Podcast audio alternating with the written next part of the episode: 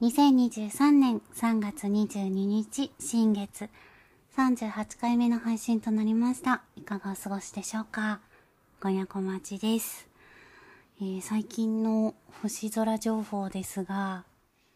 あの、3月のですね、24日にですね、えー、金星が月に近づいて見えるというのがありますね。ちょうど、えー、月は三日月で、あの、金星と、金星はすごく明るい星なので、うん、肉眼でもバシッと見えますよね。なので、まあ、お天気がちょっと微妙なんですけど、見れるといいな。あとですね、あの、九州と沖縄の方で、金星食という、えー、月に金星が隠れていく現象が見られるということですね。まあ、あの、この月夜の一さじを聞いてくださっている方のお住まいの地域がね、もし、あの、そちら方面で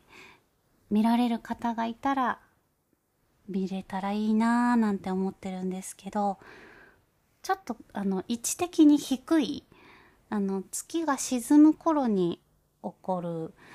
そうなんで、まあ、結構こう広い水平線まで見渡せるような場所があればねそこから見えたらいいななんて思います。ついあの最近ね金星と木星が近くで見えるっていうのもありましたけどまあなんか金星はあの明けの明星宵の明星っていうね言葉もあるぐらいすごく明るくよく見える星なのでねいいですよね。あとあの今ここであの朗読しているセラフィキのゴーシュのゴーシュがあの所属している、えー、楽団も金星音楽団というね名前なので なんか金星にまつわるニュースがあるとちょっと嬉しいななんて思いながら。はい。ね。ぜひあのお天気がいいといいんですけど、夜空を見上げてみてください。それでは始めていきましょう。今夜小町の月夜の一さじ。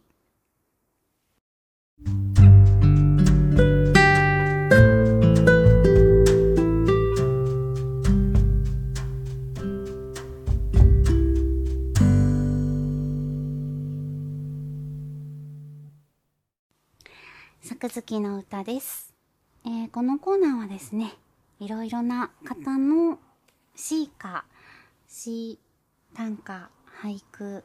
などをですね、一つずつ紹介していけたらいいなと思って始めました。はい。あの、今年から始めたので、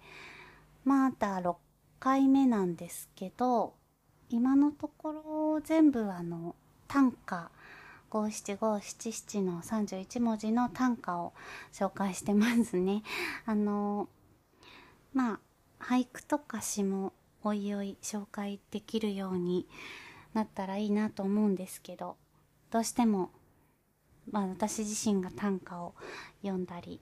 えー、まあ好きっていうのもあって短歌率が高いんですけど、えー、今回は安藤美穂さんの水の粒子という歌集の中から一首選びました。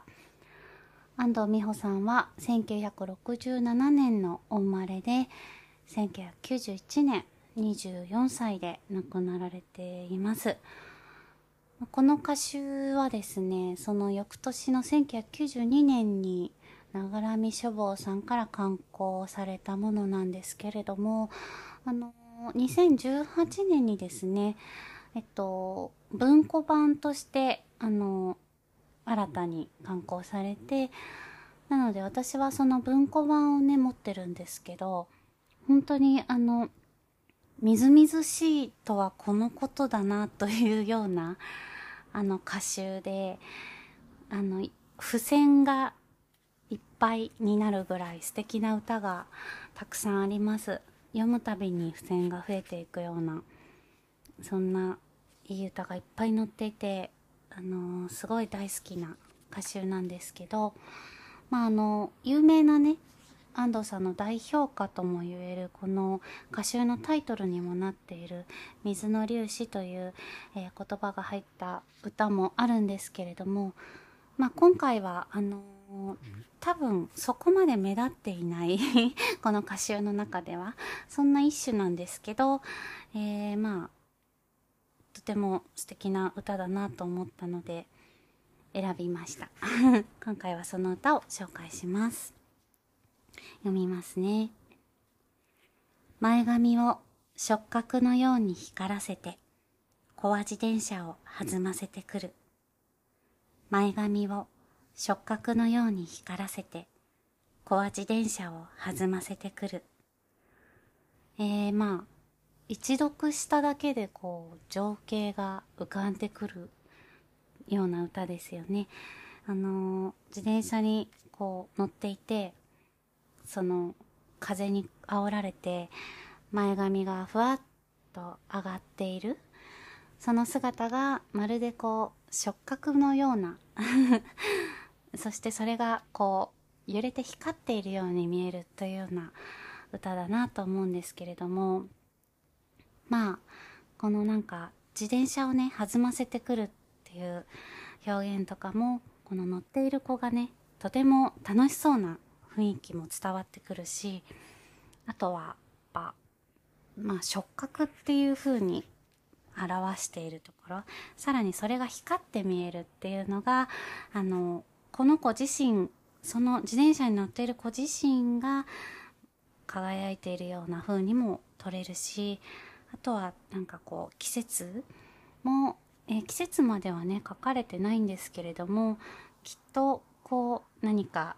暖かい春のようなね、えー、日差しの中でこの自転車を弾ませている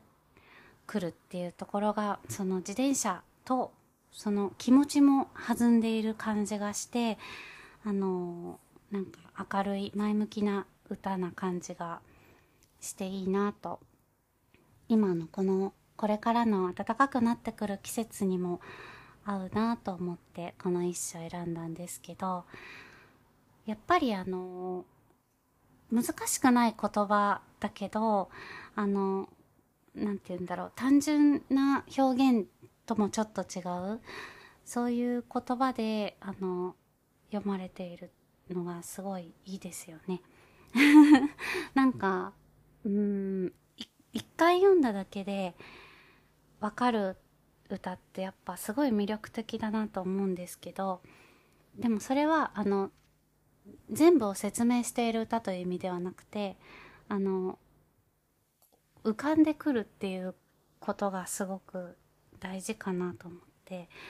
うんなんか想像ができる。読む側が想像して、えー、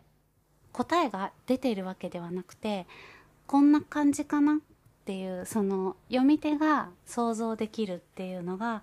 やっぱりいい歌だなと思うので難しくない言葉でもこんな風に表現をできて想像させてくれる歌だなと思います。はい。あの、本当にですね、いい歌がいっぱいあるので、またあの紹介したいなと思います安藤美穂さんの水の粒子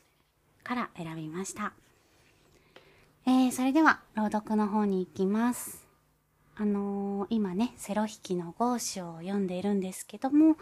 えー、その続きからになりますだんだんですね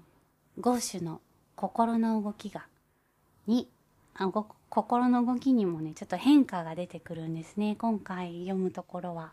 ちょっとゴーシュが変わってきている感じとかもあのいいなと思うので是非聞いてみてください。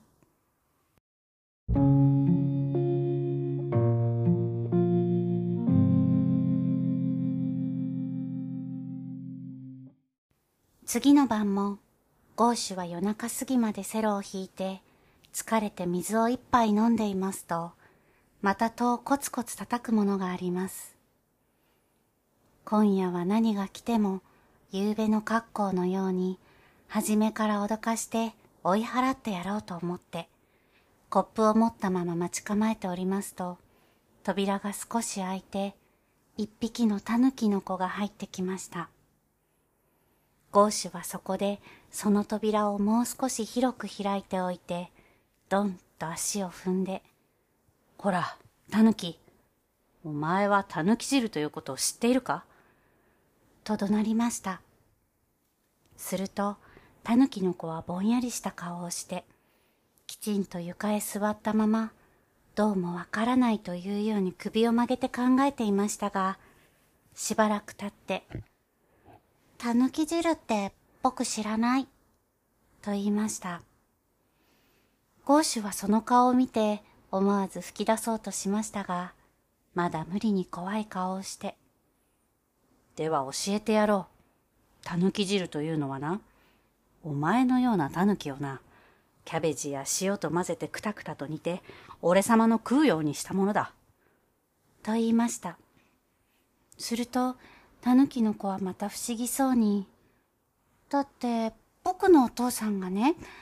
ゴーシュさんはとてもいい人で、怖くないから行って習えと言ったよ。と言いました。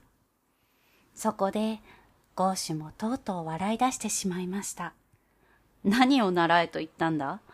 俺は忙しいんじゃないか。それに眠いんだよ。たぬきの子は、にわかに勢いがついたように、一足前へ出ました。僕は小太鼓の係でね、セロへ合わせてもらって来いと言われたんだ。どこにも小太鼓がないじゃないか。そら、これ。たぬきの子は背中から棒切れを二本出しました。それでどうするんだ？ではね、愉快な馬車屋を弾いてください。なんだ？愉快な馬車屋って、ジャズか？ああ、この札よ。たぬきの子は背中からまた一枚の符を取り出しました。ゴーシュは手に取って笑い出しました。ふん、変な曲だなよし、さあ弾くぞ。お前は小太鼓を叩くのか？ゴーシュはタヌキの子がどうするのかと思って、ちらちらそっちを見ながら弾き始めました。すると、タヌキの子は棒を持って、セロの駒の下のところを表紙を取ってポンポン叩き始めました。それがなかなかうまいので、弾いているうちに、ゴーシュはこれは面白いぞと思いました。おしまいまで弾いてしまうと、タヌキの子はしばらく首を曲げて考えました。それからやっと考えついたというように言いました。ゴーシュさんは、この二番目の糸を引くときは、期待に遅れるね。なんだか僕がつまずくようになるよ。ゴーシュははっとしました。確かにその糸は、どんなに手早く引いても、少し経ってからでないと、音が出ないような気が、夕べからしていたのでした。いや、そうかもしれない。このセロは悪いんだよ。と、ゴーシュは悲しそうに言いました。すると、タヌキは気の毒そうにして、またしばらく考えていましたが、どこが悪いんだろうなでは、もう一遍弾いてくれますか？いいとも、弾くよ。ゴーシュは始めました。タヌキの子はさっきのようにトントン叩きながら、時々頭を曲げて、セロに耳をつけるようにしました。そしておしまいまで来た時は、今夜もまた東がぼうと明るくなっていました。あ、夜が明けたぞ。どうもありがとう。たぬきの子は大変慌てて、ふや棒切れを背中へ背負って、ゴムテープでパチンと止めて、お辞儀を二つ三つすると、急いで外へ出て行ってしまいました。ゴーシュはぼんやりして、しばらく夕べの壊れたガラスから入ってくる風を吸っていましたが、街へ出て行くまで眠って、元気を取り戻そうと、急いで寝床へ潜り込みました。次の晩も、ゴーシュは夜通しセロを弾いて、明け方近く、思わず疲れて楽譜を持ったまま、うとうとしていますと、また、誰か戸をコツコツ叩くものがあります。それもまるで聞こえるか聞こえないかのくらいでしたが、毎晩のことなので、ゴーシュはすぐ聞きつけて、お入り、と言いました。すると、戸の隙間から入ってきたのは、一匹の野ネズミでした。そして、大変小さな子供を連れて、ちょろちょろとゴーシュの前へ歩いてきました。そのまた野ネズミの子供と来たら、まるで消しゴムくらいしかないので、ゴーシュは思わず笑いました。すると野ネズミは何を笑われたろうというように、キョロキョロしながらゴーシュの前に来て、青い栗の実を一粒前に置いて、ちゃんとお辞儀をして言いました。先生、この子の塩梅が悪くて死にそうでございますが、先生、お慈悲に直してやってくださいまし。俺が医者などやれるもんか。ゴーシュは少しむっとして言いました。すると、野ネズミのお母さんは下を向いて、しばらく黙っていましたが、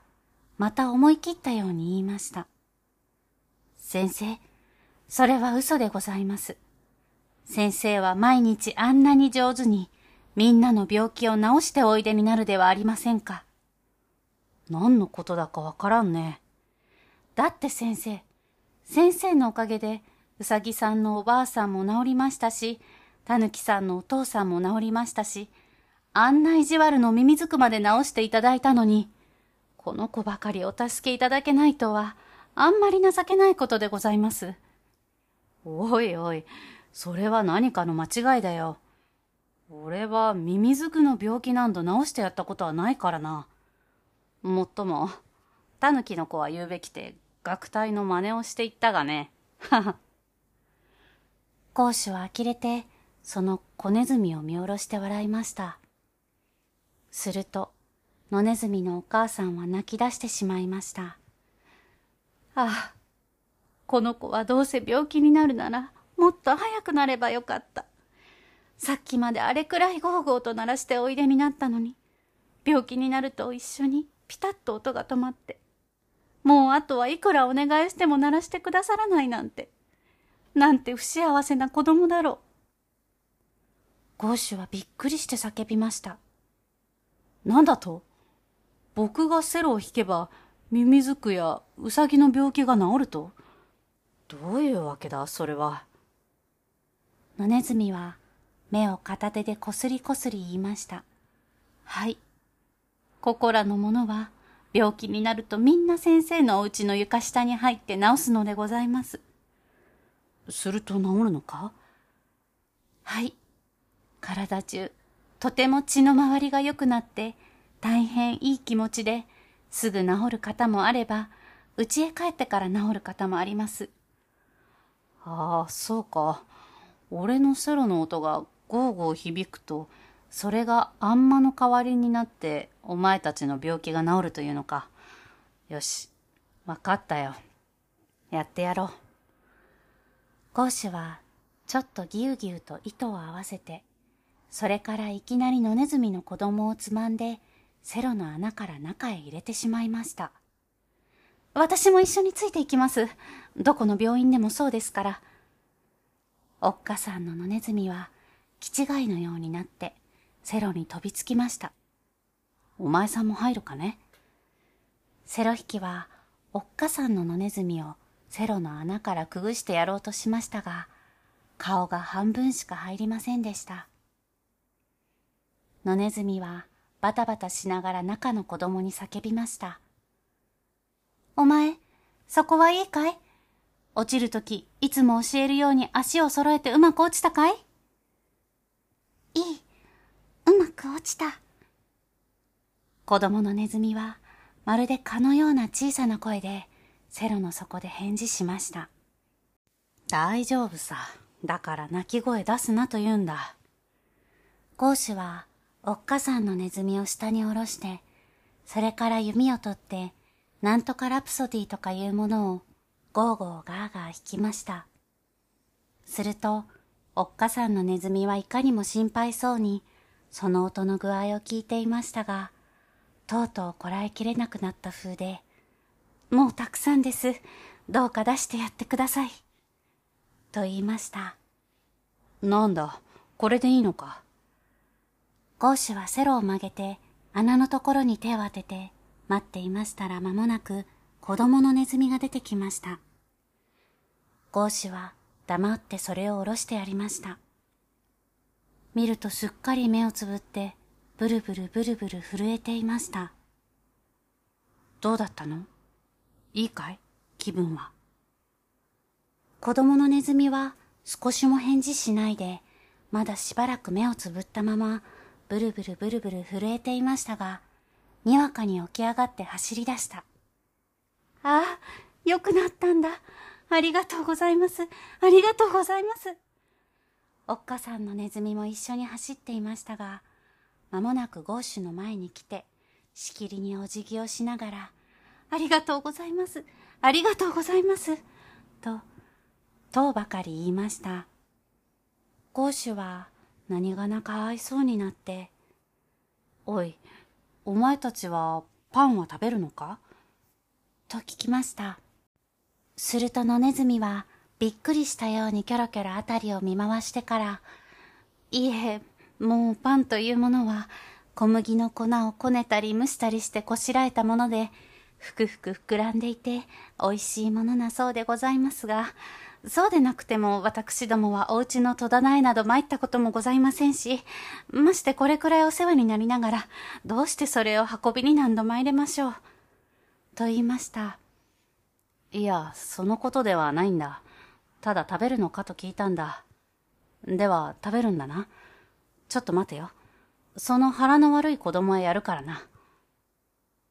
ゴーシュはセロを床へ置いて、戸棚からパンを一つまみむしって、野ネズミの前へ置きました。野ネズミはもうまるで馬鹿のようになって、泣いたり笑ったり、お辞儀をしたりしてから、大事そうにそれを加えて、子供を先に立てて外へ出て行きました。ああ、ネズミと話をするのもなかなか疲れるぞ。ゴーシは寝床へどっかり倒れて、すぐぐーぐー眠ってしまいました。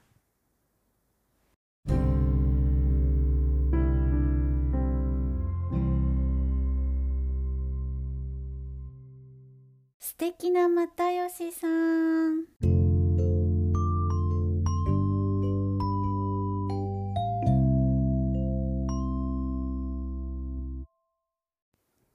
このコーナーはピースの又吉さんがエッセイや YouTube、テレビやラジオ、雑誌のインタビューなどでお話しされていたエピソードに共感させていただいているコーナーです。あの、又吉さんの YouTube チャンネル、渦というのがあるんですけど、その中で夜の公園でぐるぐる思いを馳せるというのがあるんですけど、あの、又吉さんが最近見たり読んだり、あの、心を動かされた作品の話をしてくださるんですけど、割と最近の回で、平休みっていう漫画をね、紹介してくださっている回があって、その中でおっしゃっていた言葉なんですけど、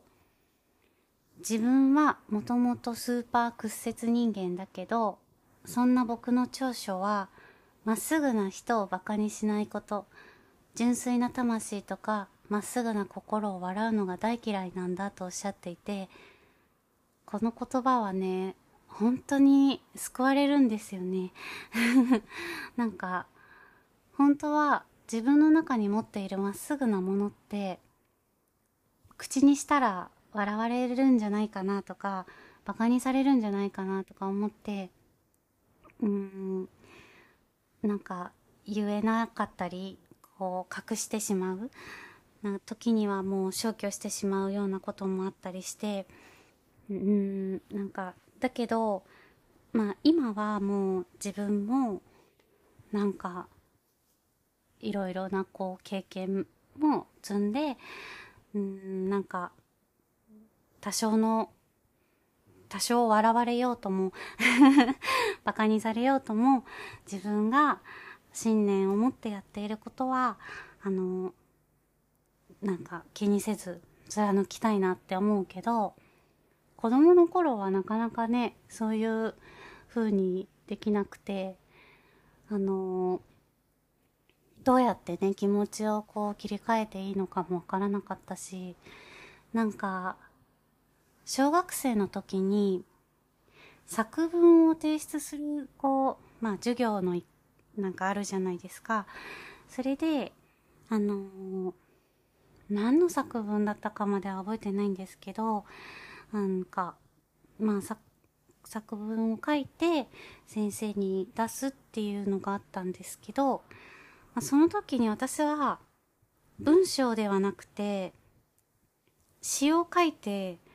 提出したことがあったんですね。なんで詩を書いたのかはわかんないんですけど、でも多分その時の自分の一番表現できる方法がその詩だったんだと思うんですよね。なんか、うん、なんか伝えたいことを、えー、なんどうやって言葉にするかっていうので詩を選んだんだと思うんですけど、あのー、まあその作文が返ってきた時に、その先生になんか結構笑われちゃったんですよね、その詩を。な、なんで、なんでこう、これを書いたの？みたいな、なんかちょっとこう、小馬鹿にされたような感じで、あの、返されて、なんか、すごいショックだったんですよね。自分の中では、あの、一番最適な、あの、方法で書いたんだけど、それが、まあ、間違ってたんだなっていうのと、あと、恥ずかしい。なんか、せっかく書いたことを笑われたっていう恥ずかしさみたいのもすごいあって、なんかそっから、やっぱ、あの、自分の言葉を人に言うことへの、なんか、恐怖心みたいなものもあって、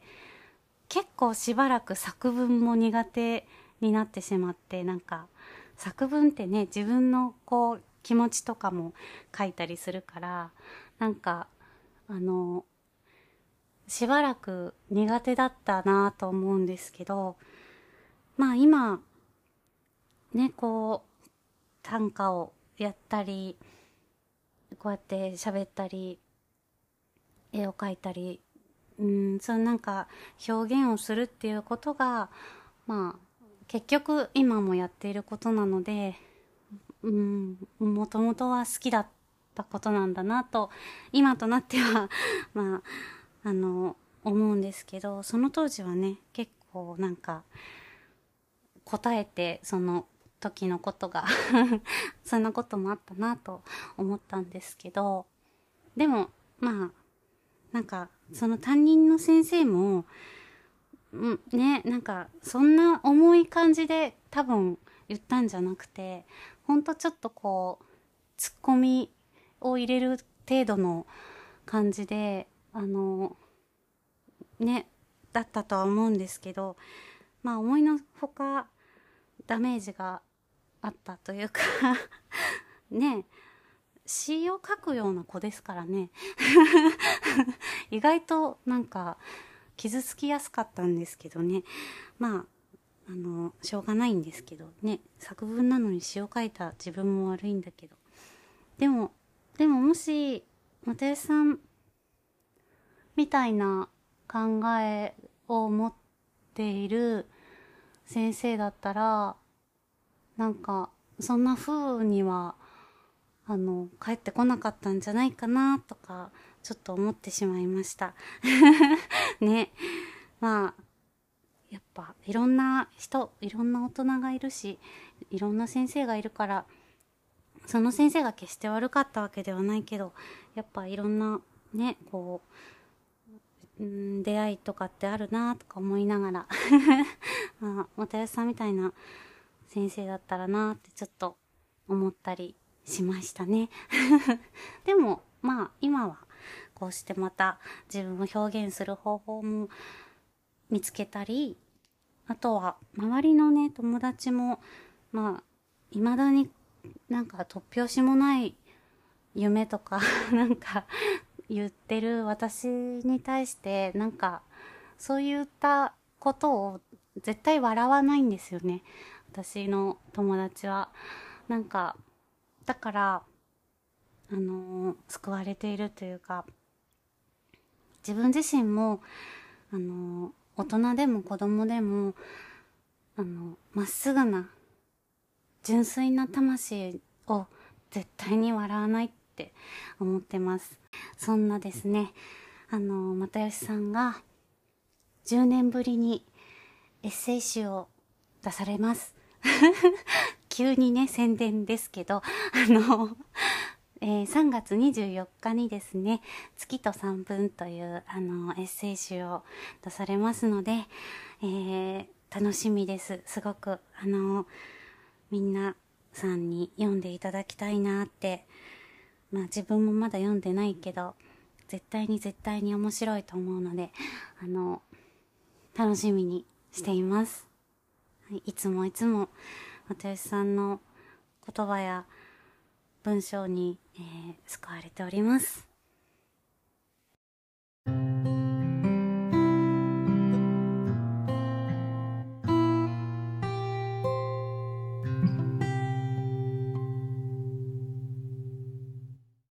では、エンディングです。えー、来月はもう4月ですね。